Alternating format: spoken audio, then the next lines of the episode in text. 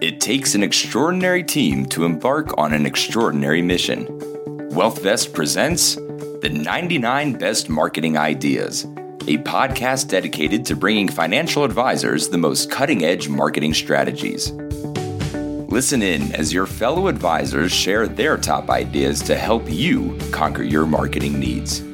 Hello and welcome to another episode of the 99 Best Ideas for Financial Services Professionals, where we take great marketing ideas from financial advisors all over North America that you can implement directly into your practice. Without a doubt, these are things that work and we're really happy. Our guest today is Rebecca Hall. She's the CEO of RBH Global Wealth Partners, a private wealth advisory partner practice of Ameriprise Financial. Rebecca, welcome to the show. Thanks, Matt. It's great to hear. Well, so our first question is is just a little bit of a historical perspective for our listeners on why did you decide to become a financial advisor? So the biggest reason I think had to do with my parents' situation. So I was working as an economist with the World Bank, traveling a lot and was looking for something that was not as hard on the family in terms of time away. And around that time, my father was starting to think about retiring and they couldn't afford to keep the home that we grew up in and have a second home in Florida the way they had wanted.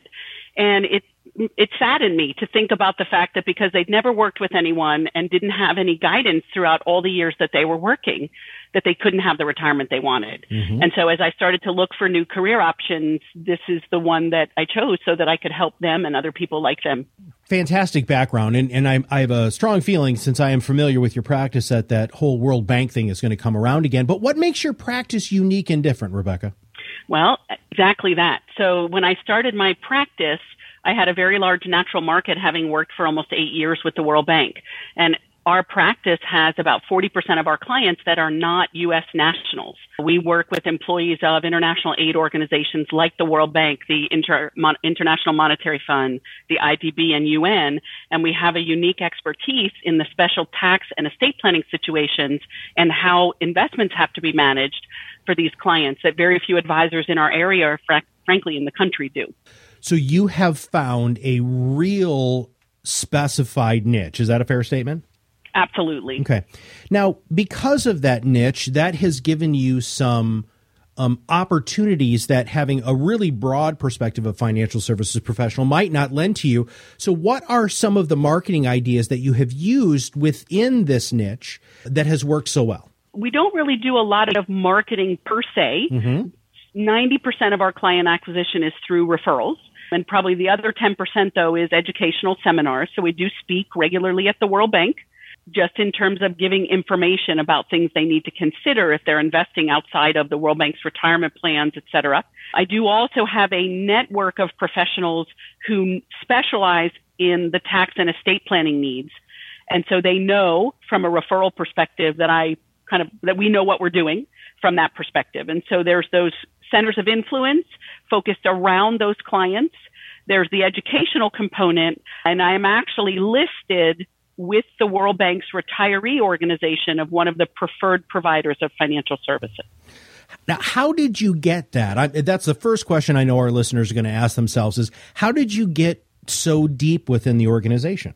Having worked there for the number of years that I did, when mm-hmm. I decided to leave, rather than soliciting my natural market, what I did was tell them in a very excited way about what I was moving to, mm-hmm. what I was going to be doing, why it was so exciting. So I never actually solicited my natural market in the beginning, but as I got more established as an advisor, they simply started to come to me. Mm-hmm. Uh, I made it a point of understanding their citizenship and residency issues, the tax, the estate planning, and did a lot of research and educating myself on what it would take to work with those clients. And I started just by word of mouth getting people coming to me because they had heard that I knew this, but the fact that I worked at the organization was a huge plus for them. Sure. Because I knew the retirement plan, the benefits, the visa situations, all of it, because I'd been a member of the organization. So that was crucial. Okay that natural market is something that we talk about a lot from a from a marketing and branding perspective And we also talk a lot about becoming that expert, right? All of the sudden, you know so much. You know the language, you know their packages, you know it so well. Now you have that because you worked there, but that doesn't mean that an advisor who wants to nest, is what we call it, in a specific company, that they can't still do that. Once you're speaking their language, the word gets around that you're the person who truly knows what they need. That's when things go really well. Now we're going to flip the coin here. I want you to tell our listeners what are some of the marketing ideas that have not worked for you and why? The biggest one is probably large client bring a friend type of events. Okay. And it could be a function of where we are. Being in the Northern Virginia, DC metro area, traffic is pretty bad here people work more than 40 hours on average because of the commute. So trying to schedule anything that people will come to on a workday can result in little or no attendance, especially if there's weather, if there's a traffic accident or anything along those lines. And so we've not found that any of those kind of events have been successful for us. Okay. Uh, and trying to do it on the weekends, you know, our clients have a life and they have kids and they don't necessarily want to spend their weekends at an event that I'm throwing with a bunch of people they don't necessarily know. Right. That's that's a very very good point. So let's talk about marketing today. So if you had a nice marketing budget, how would you spend that? What's the best marketing idea that you would use dollars for today? So I have one that we've been doing probably for about the last decade that has been hands down the most successful thing that we do. And that is when our clients retire, we throw them a retirement wine tasting party. The party is at their home if they choose or a restaurant if they'd rather not have it at their house. They control the guest list. We take care of everything else. I have a wine educator that has been doing these for me for the past decade. We bring the wine, the cheese, the chocolate, the bread, the pairings, the glasses, the setup. They tell us who to invite. We take care of the invitations we take care of the RSVPs. We go to the house an hour or so beforehand and set everything up. And it gives the clients a chance, it gives us a chance to celebrate with them this milestone, but it also introduces them to their, us, to their coworkers, their mm-hmm. family, their friends. So it has been a g- unique mm-hmm. and a great way for us to meet the people that they know. And I can't tell you how many times I've been at one of these events and I've had a client brother coworker come up to me and go, "Well, my financial advisor didn't do this when I retired." yeah, right? Yeah. It is something unique. Yeah. We don't put a limit on how many people they invite. I've had them as small as 15 people and as large as 75. Oh, wow. And they've been phenomenal in terms of allowing us to get access to all of the client's family and friends. It helps us when we're meeting the kids and the parents and the siblings, but it's also just been a great fun way for us to celebrate these events with our clients execution is the key to something like that. Now, you just, you know, kind of gave me a minor pa- panic attack thinking there's a difference, you know, and the event obviously would be fundamentally different between somebody who had 20, 15 to 20 people and 75. How are you able to execute this so that it, it comes across without a hitch and people look at you and say, man, I wish my advisor would have done that for me? I mean, part of it is definitely the partner we chose in our wine educator. She is phenomenal at these events. I actually met her at an event that had over 300 people at it. Hmm. So I knew that she could handle all of the different size events. She has basically done this for me where it is an event in a box, you know, from that perspective. She takes care of handling all of the details. She sends the client a choice of themes for their party. So they can do something like a tour of Italy, all the different wines of Italy. They can do a northern and a southern hemisphere. So the client gets involved in kind of how they want to do it. And she makes it a really, really fun event. For my team, we handle the invitations. We have procedures and protocols for what we bring to the event, how often we send out reminders to get RSVPs. So we've done so many of them that mm-hmm. it's we have a system in place now to making sure that they go off re- without a hitch, and every single one of them has been successful systems are vitally important and so are checklists. So if you're trying to execute an event like this, now this is really interesting because Rebecca's talking about a massive contrast in events. This isn't one of those, you know, who do you know? And I'm going to schmooze you with a wine tasting event, with a bring a friend event. This is an actual life event. There's such a huge difference in the client's mind what you're doing for them. If you're doing the bring a friend event, they know what it is, they know it's marketing, and that's why most of them don't work on top of traffic for you in the DC area but you're attaching your name to a hugely powerful life event memory when you're doing it like Rebecca's talking about today. So make sure there's good systems in place, make sure there's good checklists, and uh, that can make all of the difference in the world. Now, I want to kind of rewind the clock here because, Rebecca, I know you've been an advisor for a, a while now. If you had one piece of advice for new advisors, what would it be? To be really purposeful about the type of client that you work with. At the end of the day, I don't care how much money someone has. If you don't like them, if their expectations are not in line with the services that you can deliver, it will not work. Hmm. It will be a very stressful situation. I have been fortunate to be in a situation where I absolutely love the clients that I work with. I have not taken on clients that I didn't think would be a good fit. And when I didn't listen to my gut in that case, it hasn't turned out well. Hmm.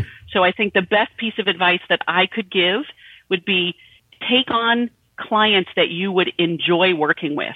You know, I tell clients when I meet them for, or prospects when I meet them for the first time that working with a financial advisor is, for lack of a better term, it's a very intimate process. If you think about the discussions that we have with clients, mm-hmm. you get to attitudes about money, how they were raised, how they want to raise their kids. I joke with clients, but they probably tell you more than anyone else in their life mm-hmm. in terms of having everything all in one place. And clients have jokingly said to me, Oh, you're like my therapist. It's not a job I wanted, but it kind of comes with the territory when you're talking with people about their money. Right. So there has to be that trust and that kind of connection or the relationship isn't going to work. Gotcha.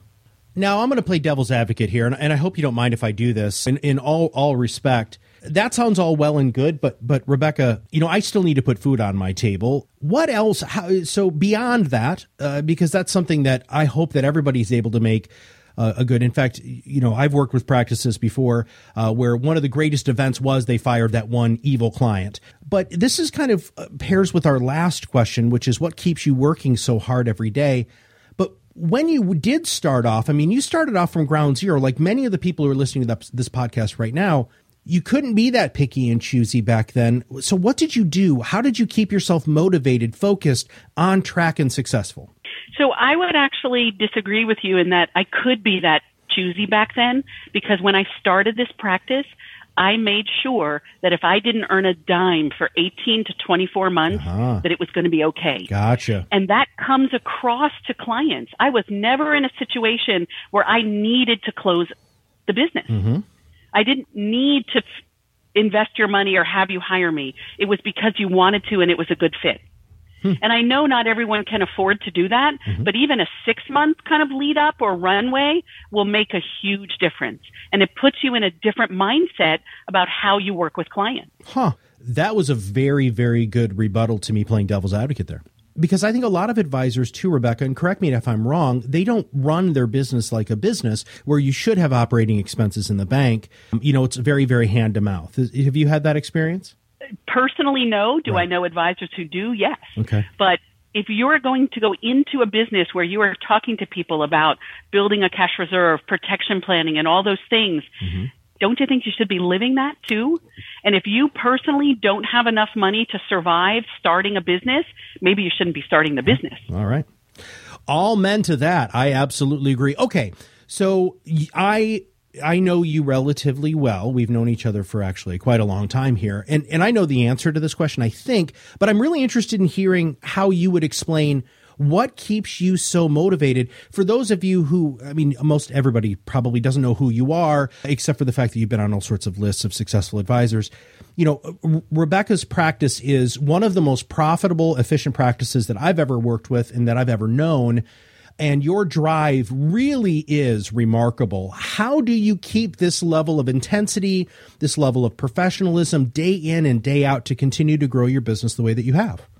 I think first and foremost is I absolutely love what I do. So mm-hmm. I don't mm-hmm. think of it as work most days.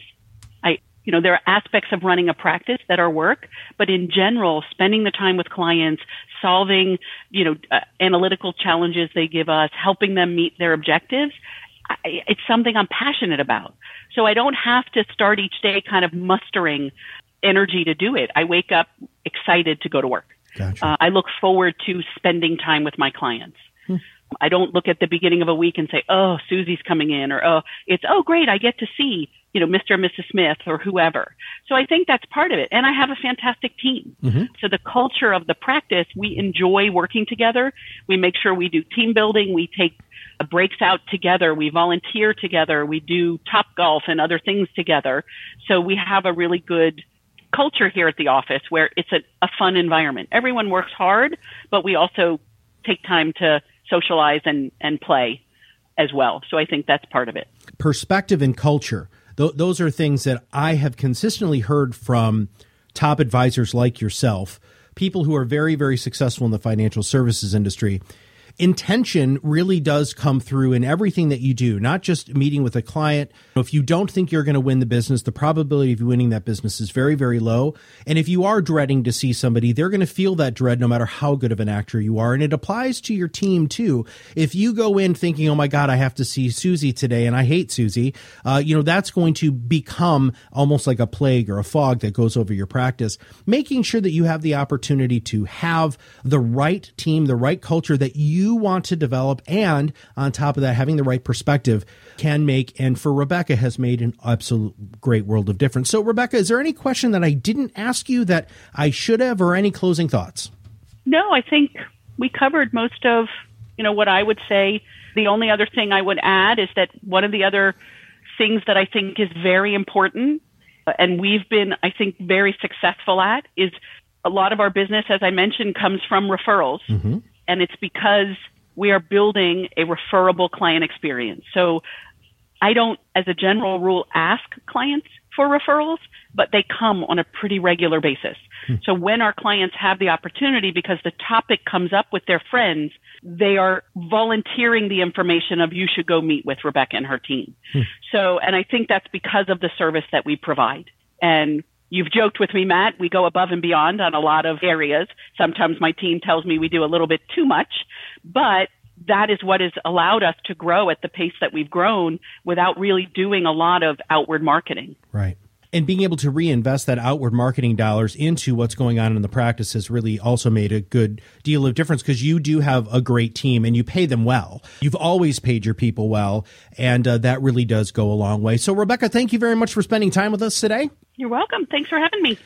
And if you have not subscribed to the 99 Best Ideas podcast, please make sure that you click the subscribe now button below. And that way, when we have something new, which will show up directly on your listening device, another great financial services professional who's doing something truly unique and different to grow their practice in the realm of marketing, it'll show up directly on your listening device. And it also gives you a very easy opportunity to share this with other financial services professionals. And since this is free, make sure you do share it with other people because great ideas will only make our industry look better in the eyes of the client. So for Rebecca Hall and for everybody at WealthVest, this is Matt Halloran, and we'll see you on the other side of the mic very soon. The information covered and posted represents the views and opinions of the guest and does not necessarily represent the views or opinions of WealthVest or Top Advisor Marketing. The mere appearance of content on the site does not constitute an endorsement by WealthVest or Top Advisor Marketing. The content has been made available for informational and educational purposes only. WealthVest or Top Advisor Marketing do not make any representation or warranties with respect to the accuracy, applicability, fitness, or completeness of the content. WealthVest or Top Advisor Marketing does not warrant the performance, effectiveness, or applicability of any sites listed or linked to any content. The content is not intended to be a substitute for professional investing advice. Always seek the advice of your financial advisor or other qualified financial service provider with any questions you may have regarding your investment planning.